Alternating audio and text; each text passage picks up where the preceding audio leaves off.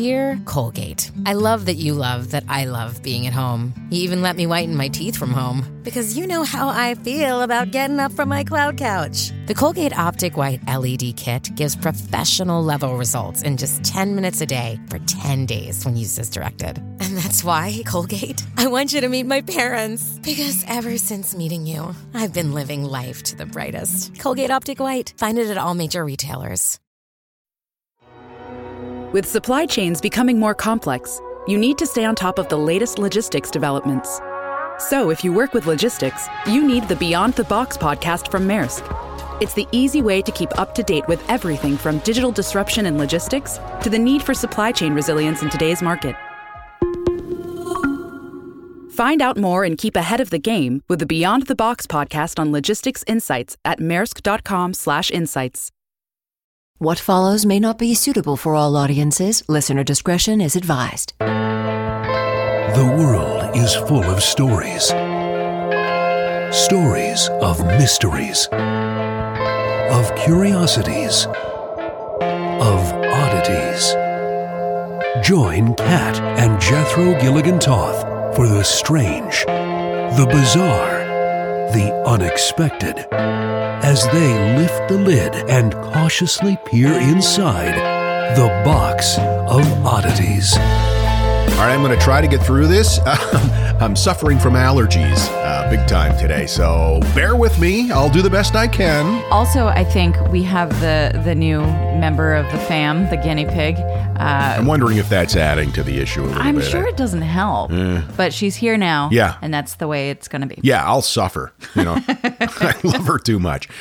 You remember a, a while ago, I was telling you about Kat and how she would hang her bras on the doorknob of the bathroom, and I got trapped in there because the door got jammed, the bra got caught in the lock, and I was trapped in there. I thought, you know, I was going to have to eat soap. It was a really big issue because that was an expensive bra and the fabric was snagged. Well, she's still hanging her bras on the doorknob, and, and where'd they go? and now it's affecting the livelihood of our beloved pets.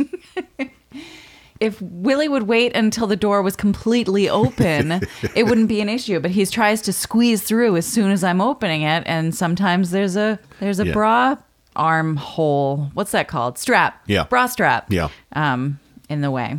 I was sitting on the couch doing a little research for one of our upcoming episodes, and I hear him in the bedroom going, "Mm, mm, mm." you know, the little noise he makes when he wants a treat. Apparently, it's also a little noise he makes when he wants to stop being strangled by one of your braziers. He wasn't being strangled. He was just trapped. Well, we freed him and he's fine, so that's all that matters. That's where they go. I'm going to start hanging my dirty underwear on the light switch. Well, that's weird. Okay, first Well, that- of all, well, my bras are not the same thing as the fabric that cups your balls. That's not even Wait. a fair comparison. It's fabric that cups your breasts. Yeah, my breasts are a lot nicer than your balls. Okay, yeah, I, I, I would much rather look at your breasts than my balls. I mean, let's let's not try to compare my bra with your underwear. Thank you. The I- end. I think, Next episode. well, I think that's sexist. It's in no way sexist. I also have underwear that goes on my downstairs bits that I don't hang off of door handles. If you had a bra, then I would encourage you to hang it on a doorknob. It's where it goes. You know, um, it's funny you mention that. I'm pretty close to needing one. so, my love, you go first today. I do. You do. Okay. I saw a headline earlier this week and it made me freak out a little bit. And so I've been doing some reading and I thought, hey, we can talk about this. But I do want to give you fair warning if you are one of those uh, people um, who don't think that animal stuff is interesting, skip away because this is animal stuff and I'm not going to stop talking about it. Are they odd animals? No, Are they evil sea bass? One of Australia's foremost environmental organizations has declared koalas as functionally extinct. And they are calling on the Australian government to take action. So, what does functionally extinct yeah. mean? What does that mean? Right. Okay. Because I saw that and I started to freak out. So I did some research.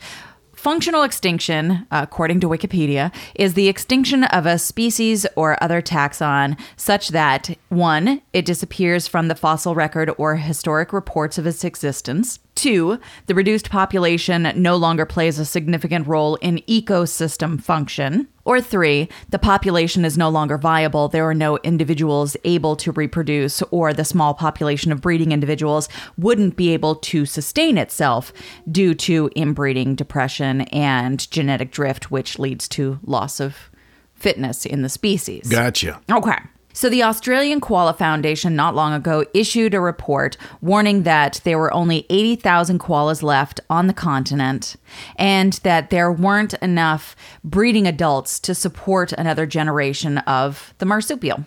The press release by AKF noted that even though the Australian government launched an inquiry into the declining population of koalas in 2011, almost no legislation has been passed to protect the species in the past years. What's happening to the koalas? Okay. So they only live in Australia. And it is the only living representative. I want to say representative, and yet I feel like there's too many titas in my tita. No, your your titties are great. Thank you. It is the only living representative of the family that they came from. The scientific name, which is longer and more Difficult to say than representatives. I was going to say there are there are too many letters in it. I but got it. I It's got uh, it loosely means ash gray pocket bear, Okay. which is the best name for any animal ever. so a couple of zoologists sitting around smoking a blunt, going, "We got to come up with a name for this." It does sound like um, one of those memes that they have, like uh, danger noodle Yeah. for snake and you know that kind of thing. Anyway, uh, so the closest living relative to the koala is the wombat. Uh, they are found in coastal areas of mainland's eastern and southern regions. Um, and they're they're quite easily recognizable. I would say that they are one of the world's favorite animals. Oh, Like, yeah. If you asked kids, like, "What's your favorite animal?" A good percentage of them would say koalas. And the teddy bear was modeled after a koala bear. I didn't know that. Yeah. Uh, and, I thought they were modeled after Teddy Roosevelt, well, they were named after Teddy Roosevelt. but not modeled after them, No. him. As far as I know, we've never had a marsupial as a president. As far as I know. Anyway, ash gray pocket bear. Um, so according to Mental Floss, this is one of the issues that we're seeing now. Fifty to ninety percent of female koalas have chlamydia. Okay. Those cute little bears Mm-hmm. that teddy bears are modeled from, Yep. that children snuggle up to in bed every night, have chlamydia. Yep. Teddy bear has chlamydia. They're just STD riddled, spreading their business everywhere. Oh God. Yep. Uh, the symptoms are chest infections, conjunctivitis, and according to Mental Floss, wet bottom, which looks exactly like you would imagine. Mm-hmm. And it can be fatal unless treated with antibiotics, and it leaves some of the koalas sterile. Oh my God. So, with that number of them suffering from chlamydia and chlamydia leading so many to be sterile, you can see how that's part of an issue, um, as well as the fact that they only eat eucalyptus. It's like me, but with me, it's Pringles. That's right. Koalas are very picky and they tend to choose around 30 of the 600 varieties of eucalyptus trees that are out there. So there's 600 types of eucalyptus. They only eat 30 and it's partially got to do with toxins. So eucalyptus, eh, many uh, are very toxic, and uh, if koalas ate them, they would be in a bad place. Uh, but they are able to smell the difference between the toxic eucalyptus and the not toxic eucalyptus, which is pretty cool when you think about it. So if they eat the wrong kind of eucalyptus, does it give them uh, wet bottom? Soggy bottom? What did you call it? Nobody wants a soggy bottom. A great British baking show reference. All right, so uh, the toxic, though, and not toxic trees can grow right next to each other. So they can mix them up, but they're, overall, they're pretty good at it. Eucalyptus, though, not a great source of calcium, which koalas do need. So some koalas have to go to the ground and eat dirt to get their calcium. Which is not great. It's not a great like setup for That- success. That is not a well balanced diet. No. Eucalyptus leaves and dirt. yeah, no, it sounds like me when I lived by myself. Um, That's right. It's like- eating beans from a can on a knife, like a hobo. Refried beans and Waldorf salad. Mm-hmm. And whatever else you could find. She used to go to like funeral receptions that she wasn't even invited to, uh, just to take the leftover food. They've always got leftovers. I was starving. You cannot blame me for that. no, I don't blame you. I I salute your ingenuity. Thank you. Deforestation, a huge problem. Um, predators, of course, an issue. They're also really susceptible to bacteria and other things that can affect, especially the babies, in their pockets. Yeah, well, they're eating dirt, so Right. Yeah. Yeah. Um, one of the really interesting things that I've learned recently about koalas is that they have fingerprints almost identical to human fingerprints what? to the point where trained CSIs, with the help of a microscope, mm-hmm. can't tell the difference. Wow. For you freaks listening in Australia, if you want to get away with a murder, first you need a koala bear. I think that's pretty much a rule for anything. No matter what it is you're doing. Do you want to be a successful banker? You need a koala bear. So obviously, koalas are not bears. Obviously? I mean, they kind of look like bears. According to Europeans who don't know anything.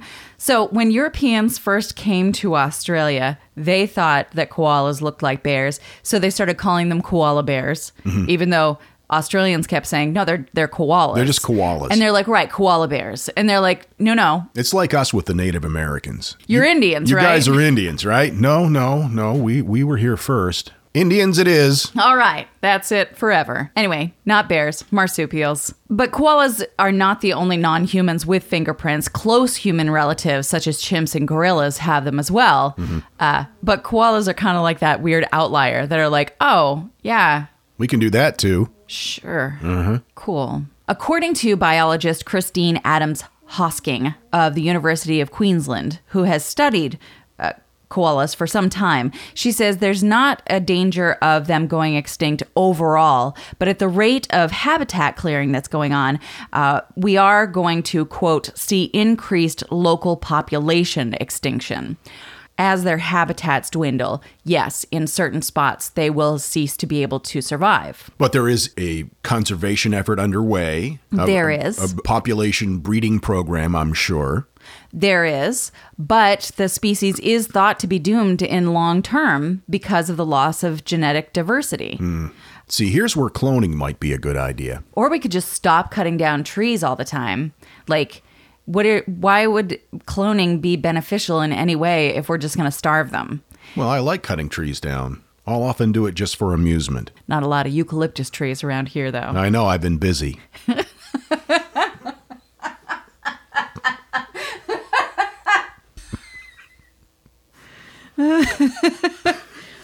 All right, but hmm. so some local populations of koalas are indeed heading toward functional extinctions, but according to Adams Hosking, Australia being such a big place, there are koalas all over the place, and some groups are doing fine.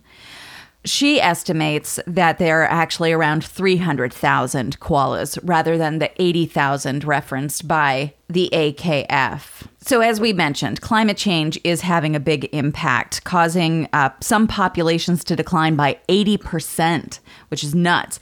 Koalas, like many animals, are very specialized to their environment. So, even if it changes a little bit, it's a big deal. And you've seen the videos of the koalas going up to firefighters asking for water, or the bikers stopping on the path to give koalas water from their water bottles. And these wild animals are like, Yeah, okay, I'll drink your water. Can I just point out um, that Kat is actually tearing up while she's saying this? I am not. Anyway, urbanization also a big issue. Uh, wild bushland areas that are now residential areas have pushed koala ba- habitats back and back and back till they don't have a place to live, to eat, etc. Since European settlement, Australia has lost 80% of koala habitat to deforestation. Wow. Wow. And, you know, I've never been to Australia. Mm-hmm. I'm dying to go. We've talked about this. This is one of our goals, one of our bucket list items mm-hmm. go to Australia. But my impression as, you know, a silly American boy Right. is that everything looks like either Sydney you know, a big city or the outback from Crocodile Dundee. Right. That's it. We're we're not well versed in no, Australia. That's all there is. right. Uh, also, birds that will steal your stuff. And dingoes that will steal your babies. allegedly. Well, that's what I heard.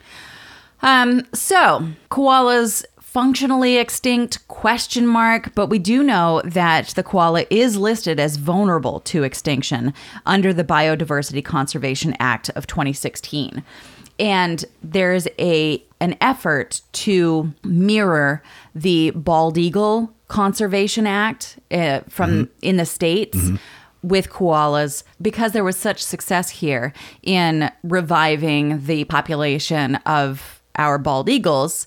Um, they're really mirroring the legislation that they're pushing through or hoping to get pushed through on that, but with koalas. Obviously, different issues, different Sure, space, but sure. but overall the same kind of idea, which is kind of nice. Thinking like, hey, we did something good. Yeah. we did a good thing, and did, yeah. other countries are saying like they did that good thing, and we want it to be like them. Mm-hmm. Yep. Anyway, uh, if you are interested in learning more about koalas and how to assist in the conservation effort, uh, really. Koala conservation, Google it. There are lots of groups that are working uh, in their own very specific ways. Uh, you can also get one of those cute little koala care packages from World Wildlife Federation uh, with the, the monies going to koala conservation. There are lots of ways to help. Send eucalyptus leaves and chlamydia medication. though at the rate that the forest is declining uh, probably if they were all cured of chlamydia there would be overpopulation they'd end up starving so i mean Yeah. yeah Natural selection. right mm. that's a lot like what happened in my hometown Where they cut all the trees down and the lumber mill went out of business. no just a lot of chlamydia Oh. And now, the box of oddities brings you that thing in the middle. All right, we're all familiar with the big lobbyist groups like, you know, Big Pharma or the tobacco lobbyists or the insurance company lobbyists. Here are a few lesser known lobbyist organizations. Number five, the Balloon Council. To educate consumers and regulators about the wonders of foil and latex balloons. They spent about $80,000. I wish they'd stop. The U.S. Association of Reptile Keepers. According to its website, the group spent $20,000 in 2012 lobbying for, quote, miscellaneous issues. okay. Alrighty. That sounds a little sneaky. Number three, the Families Conserving Antiques Lobby. Uh, three families who own a collection of elephant ivory formed this organization in 2014 to lobby against federal bans on tusk trade. We need more elephant tusks. Sure. Number two, the Plant Based Foods Association, which exists to, quote, ensure a fair and competitive marketplace for businesses selling plant based foods intended to replace animal products such as meat, dairy, and eggs. And the number one lesser known lobbyist organization, the American Dehydrated Onion and Garlic Association. They're a California based association that works to ensure that the federal government continues to enforce protections for the domestic industry of dehydrated onion and garlic against cheap imports from China. We don't need no competition in our dried onion business. This is the box of oddities. I said box. On the last episode, I talked about Granger Taylor, the uh, the guy who did a bunch of acid and thought he was going to be picked up by a UFO. Okay, there's much more to the story than that. Sure. Um, but uh, we had talked about how they never really completely determined what happened to him when he disappeared. That they had found what they called a blast site, and there were human bones there six years after he had disappeared, and twisted steel wreckage suggesting that uh, the dynamite that he used to blow up tree stumps may have exploded and killed him out there. However, the metal was pink and not blue, which was the color of the truck he was driving. Right. Got a message from uh, Crystal, sent us an email, curator at theboxofoddities.com, saying they think they may have solved it. Yeah. Oh, is it a very special The Box of Oddities update? It is. Dun dun dun dun dun dun. That sounds kind of renaissancey to me. Like we're about to joust. Uh, how about Now that sounds like an old creepy man is chasing girls in bikinis around a table. How about? Oh, I like that. Okay. She sent me a link to a CBC article that came out just in February of this year. Uh, the RMCP has identified a piece of the VIN number of the wreckage, identifying it as Granger Taylor's truck. So Granger Taylor and his truck allegedly both blown up in this blast site that they found six years after he disappeared. Yes, they've determined that now by a piece of the VIN number that they found in the wreckage. I think that sounds suspiciously convenient. In addition to that, they say that the reason the metal was pink is because it had weathered, you know, the explosion and then 6 years exposed to the elements faded it the blue color down to what appeared to be pink. That's the official explanation. Case closed according to the RMCP. You're not you're not buying it. You're not buying it. No, I guess I do. That's I don't have any reason to argue that. We named that episode, by the way, Interstellar Grocery Shopping on Acid. And uh, we received this email from Nate and Maya. Hey, Kat and Jethro, my girlfriend and I are huge fans of the podcast. We were pleasantly surprised when your last episode, Interstellar Grocery Shopping on Acid, popped up on our notifications because we had just begun to feel the effects of the acid we had taken. We spent the rest of the night attempting to meditate our way into alien abduction. Uh, we're still here. Some things are just meant to be, love. Nate and Maya. Oh, that's so perfect. And this came in just hours after the episode dropped, so they were probably still tripping when they wrote that. I have a friend whose parents always said that they, you know, were pro experimenting with things. And, uh, you know, they grew up in the 60s. So Yeah. there was a lot of stuff about. And uh, they were it, they were willing to try just about anything as long as you didn't have to put it in your eye. This episode is brought to you by Shopify. Whether you're selling a little or a lot, Shopify helps you do your thing, however you cha-ching. From the launch your online shop stage, all the way to the we just hit a million orders stage. No matter what stage you're in, Shopify's there to help you grow. Sign up for a $1 per month trial period at shopify.com slash special offer, all lowercase. That's shopify.com slash special offer. At Evernorth Health Services, we believe costs shouldn't get in the way of life changing care, and we're doing everything in our power to make it possible. Behavioral health solutions that also keep your projections at their best? It's possible. Pharmacy benefits that benefit your bottom line? It's possible. Complex specialty care that cares about your ROI? It's possible. Because we're already doing it. All while saving businesses billions. That's Wonder made possible. Learn more at evernorth.com/wonder. My story starts in the summer of 1988 when uh, then three year old Heidi Wyrick was playing in her backyard in Ellerslie, Georgia. This was the first time she saw the old man, and he was standing next to the chimney in the back of the house, and he waved to her to come over. And she did. She was three years old. Wait, I'm sorry. Yeah, So she was out in the yard by herself? in the backyard. It was fenced in, but she sees this old man standing in her backyard. Within the fenced within in. the fenced in area. He waves her over and he says to her, There's money buried under that pecan tree. And then he just leaves. What? Over the next few days, he showed up again and he would take her by the hand. Ugh. I know. Lead her over to the swing that was hanging from a tree and he would push her on the swing Where are her parents? in the house and they looked out the window and they didn't see anybody out there Oh. except Heidi.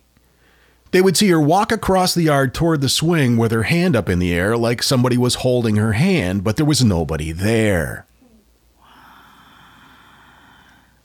The Wyricks had moved into this house in Ellerslie, Georgia. Uh, they were a young couple when they moved in, and uh, Heidi was very, very young at the time, just uh, an infant. And this was the first time they had owned a house. After the move, Heidi started to see this old man in the backyard. She became friends with this old man. When Heidi told her parents about her new friend, they were, of course, alarmed. Yeah. They're like, hey, uh, no. First of all, what's an old man doing in our backyard? Secondly, why is he playing with our child?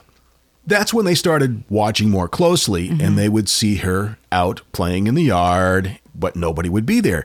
They would see her looking up and talking and listening and just like somebody was there, but there was nobody there. And what, I'm sorry, would you remind me what year is this? 1988. All right. So, okay. They just thought it was an imaginary friend.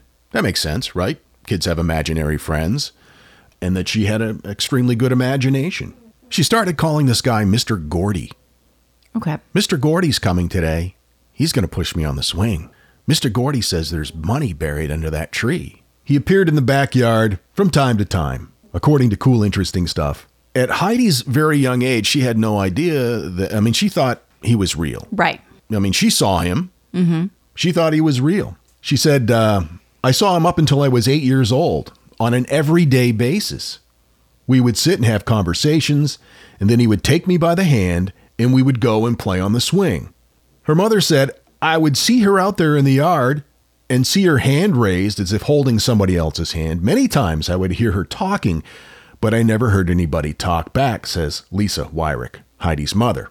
I have a question. Um, when they would lock their child outside for long periods of time by herself, did they ever go outside with her to see if she ever hung out with Mr. Gordy while they were present? Yes. Okay. Yeah. Please continue. As Heidi got older, more spirits started coming in many different forms, not just human.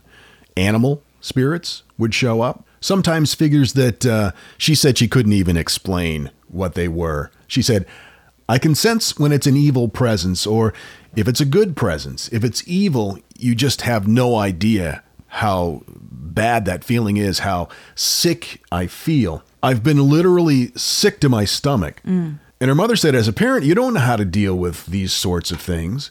You don't know how to protect her.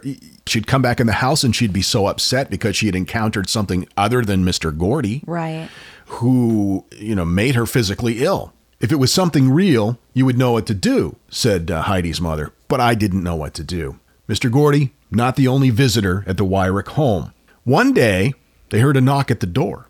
Heidi said it was this weird looking dude who had blood all over him Well, and his arm was all bandaged up. He would keep coming to the door and then just disappearing.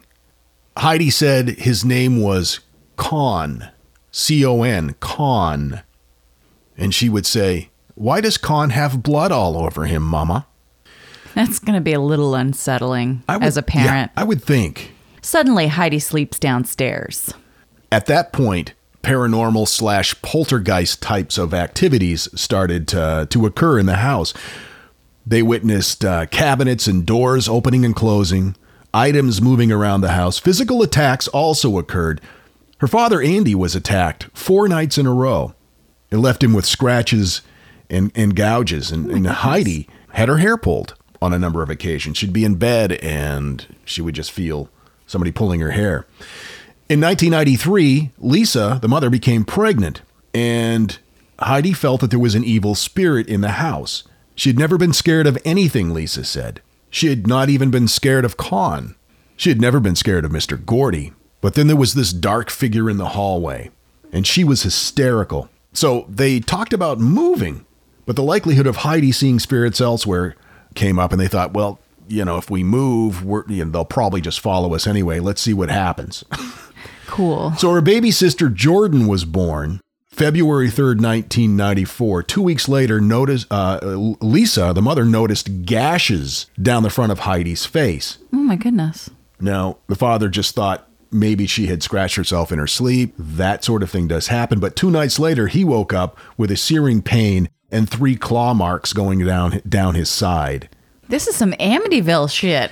Yeah, it's some weird stuff. Now, when Heidi was a bit older, like high school age, mm-hmm.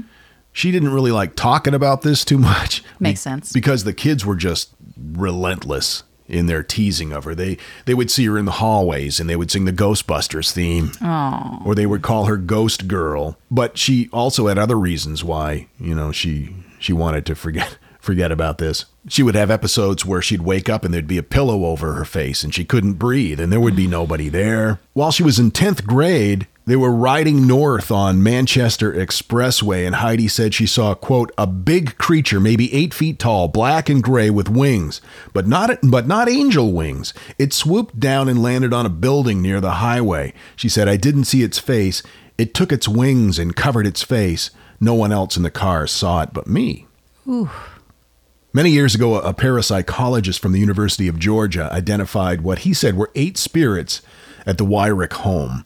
He said that there was some sort of a vortex in front of the fireplace where this negative energy was getting through. Kind of like a soft spot between the dimensions. Yeah, that's exactly what is being hypothesized. A la fringe. Yeah. Asterix. When Heidi's uh, sister Jordan was just a month old, according to uh, Lisa, the mother, a niece was babysitting and checked in on Jordan and discovered a ribbon with eight knots tied in it, and then the ribbon tied tightly around the neck of the baby. And the niece cut the ribbon off with scissors, and the baby was all right. That's very weird and specific. Eight knots. Now, has it been looked into that possibly Heidi has some mental stuff that she's working through and is projecting her stuff onto this baby? Like, That is certainly something that I would think of, but from my understanding, according to Lisa, they have seen some of these things too, and that you know there were scratches on the father. She says that there is there is evil there. okay. Now, interestingly, there is a cemetery right outside the house, like right on the other side of the fence. Very poltergeisty. Yeah, and that's actually uh, a place that uh, Heidi would see him standing. If he wasn't in the yard, he was standing over in the cemetery. Mr. Gordy. Mr. Gordy. Yeah, sorry. Lisa also said in the Discovery Channel documentary A Haunting in Georgia that in her hometown she could hear screams and witnessed paranormal instances related to, yes, an Indian burial ground or Native American burial ground and the Trail of Tears. The investigators also came to the conclusion that Heidi's natural ESP mixed with the location and the high energy levels produced a, a perfect channel for spirits to communicate through her, and others could see them as well, but not as detailed as as she could see them. Sure. Now, who was this Mr. Gordy? Well, according to the book The Veil by Joyce S. Cathy and, and uh, Rebecca S. Harrington, which is about Heidi Wyrick's story, Okay. there was a guy who was a librarian and he had a number of old photographs of people that lived in that area. And he came out to their house. He gave Heidi these photographs. And he said, if you see anybody in here that looks familiar, mm-hmm. put the photos aside. She got close to the bottom of the stack of these five by seven photographs and she smiled broadly and she held it up and said, This is my friend, Mr. Gordy. And she pointed to a guy who died in 1972, whose name was James Gordy. Hmm. I mean, that's interesting. Mm. That's a. Now, he had been a big landowner and he had owned the land that their house was built on. Oh, And so that would mean that he probably owned land that was an Indian burial ground or part of the Trail of Tears or well, that's interesting. I wonder how a three year old would have learned about that man. That's what I'm saying. So that that intrigued them. They talked to one of their neighbors who had been in the neighborhood for a long, long, long time. And this neighbor had a huge collection of old photographs of people who had lived in the neighborhood uh, throughout the years. So they did the same experiment. They started going through the photos, and she said, That's Con. And she pointed to a picture from the early 50s. Mm-hmm. And the neighbor said, Well, his name was Lon, L O N, but his buddies called him Con because he was kind of a bad boy. His last name was Bachelor. His name was Lon Bachelor. He worked up the road at a cotton gin and got his hand caught in the cotton gin and ripped off, and he wrapped it in a towel and walked home Oh, my. looking for help, and they rushed him to the hospital with blood loss obviously. It's my understanding that he did not die from that. That was obviously probably the most traumatic thing that ever happened to him physically, but he died of, I think, cancer uh, a few years later. But he died in 1954. That's not a very common name. Con? No. Well, the fact that his name was Lon and his buddies called him Con, It's it's a little that's interesting. Yeah. That's what I have to say about that. he was the nephew of one of the neighbors who no longer lived there. oh. So I guess, you know, he worked at the cotton gin and he got hurt and he walked to his family's, the, the closest relative's house. Thanks, Eli Whitney.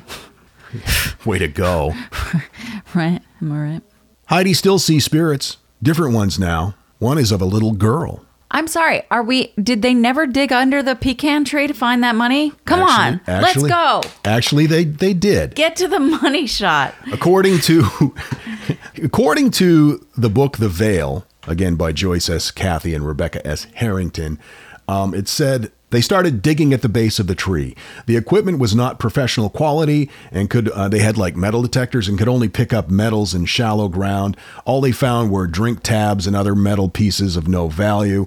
It was more than possible that there was buried treasure around there because during the Civil War, people hid money when the Yankees were coming. Right. They would uh, they would fill up like a chamber pot with uh, their gold and silver and money, and then they would bury it. In fact, the neighbor had found one not far from there years before. It was a chamber pot full of Confederate money that had been buried in what was the hog trough or the hog pen of the farm at the time, and then never went back and got it. Either they died or forgot, or and, and there are a lot of stories of people still finding Confederate gold and, and valuables that were buried in plantations when the Yankees were coming through. That never either so cool. either the people that uh, buried it were killed or died of disease or just left and forgot about it. So it's very possible that there is something buried there, but as of uh, the writing of this book, they did not find any, but they really didn't do a very concerted effort to uh, to dig down. What? And then she said, if it was money, it probably was Confederate money and would have little or no value. Maybe not monetarily, but eh, there's a lot of Confederate gold that's missing. A lot. Let's go. Yeah. Get that metal detector, Yeah. jump in our RV. Yep. Let's go to Georgia. And since you know so much about like the Civil War history, you'll know where to look. I'm reading a book right now. Back in the 30s, uh, during the Depression, the Federal Writers Project was a project uh, by the federal government to support writers during the Great Depression by asking them to interview and record uh, stories of experiences of slavery of former slaves. And that's a fascinating book. It's called Dem Days Was Hell. That's what it's called. And over and over and over again, they talk about when the Yankees came, the plantation owners would take all their valuables and bury them in the swamp behind the house or in a cow pasture or in a pig pen. That's where, where it would go That's really interesting. on and on and on. I mean, I almost every single account that references the Yankees coming through, the um, former slaves that were there said that um, the plantation owners buried their valuables in the woods behind the house. That's fascinating. It really is. I want to see all of that. Me too. Heidi's considered a, uh, a world class psychic, and uh, she helps people with their struggles if they're going through similar situations where they're seeing unwanted visions. Sure. She helps with that. But um, she likes to kind of keep a low profile. She says most of the time I've learned to keep keep a lot of it to myself, and I really don't even notice it that much anymore. You kind of get used to it. I bet. She says she's not seen Mr. Gordy for years. However, she continues to see this mysterious dark figure from time to time, as well as numerous other spirits. Uh, sightings are pretty infrequent. She just kind of takes it in stride now. Sadly, her father, Andrew, passed away in uh, 2012. He was only 45 years old. Oh wow. She has since moved from that house and now lives in uh, a new house in Columbus, Georgia. She still sees visions over there. So I guess they were right not to move. She lives in that house now with children of her own. I'm wondering if they have visions too. Yeah. That's really interesting. Yeah. And that was featured in a 1994 Unsolved Mysteries as well. And you can kind of probably look that up on the YouTubles. Yes, please. So, along with the book and um, cool, interesting stuff, I got some of this information from a local newspaper article uh, that was published in the Columbus Legend Enquirer. That's really interesting. I think that the experiment with the photos Yeah. really is is interesting for sure. Um, I need them to find money for them for me to buy into it, but um, Yeah, that would have been the icing on the cake. Yeah, I found that interesting on so many levels. Not just the uh, the paranormal element of it, and the fact that they were able to apparently verify some of her stories through uh, old photographs, but the idea of buried Confederate gold. yes, please. Well, I will add uh, them. Dem days was hell to our Goodreads page, Mm-hmm. Yeah. and um, I'll It's try not- to find the veil as well. It's not a uh, an easy read. Yeah, put the veil on as well, but uh, it, it's not an easy read. Dem days was hell because these interviews were taking place in the early 30s during the Depression, and well, just read it for yourself. It's not easy to. It's Yeah. just not easy to read, but it's it's fascinating. I just wanted a real quick thank you so much to P Ken Worthy Nine uh, on the Himalaya app. P Ken Worthy Nine is our first uh, tipper, uh, and I love it. Yeah, yeah. I was, Yeah, they just really activated. appreciate that. It's amazing. Himalaya just activated our tip jar feature. And uh, we, yeah. So as of now, we have one dollar. One dollar. Yes. Thank you. Thank you. Appreciate it. That's very sweet. I love it. And don't forget our live show, which will take place the week of Halloween. It's actually a, a mini Halloween week tour. We're in Boston, in Charlotte, North Carolina, and in Nashville, Tennessee. You can get tickets at theboxofoddities.com. And we hope to see you there. And we look forward to seeing you on Thursday as well. The next box of oddities will drop at midnight East Coast time, US. Until then, keep flying that freak flag. Fly it proudly, you beautiful freak. And so, let it be known that the box of oddities belongs to you, and its fate is in your hands.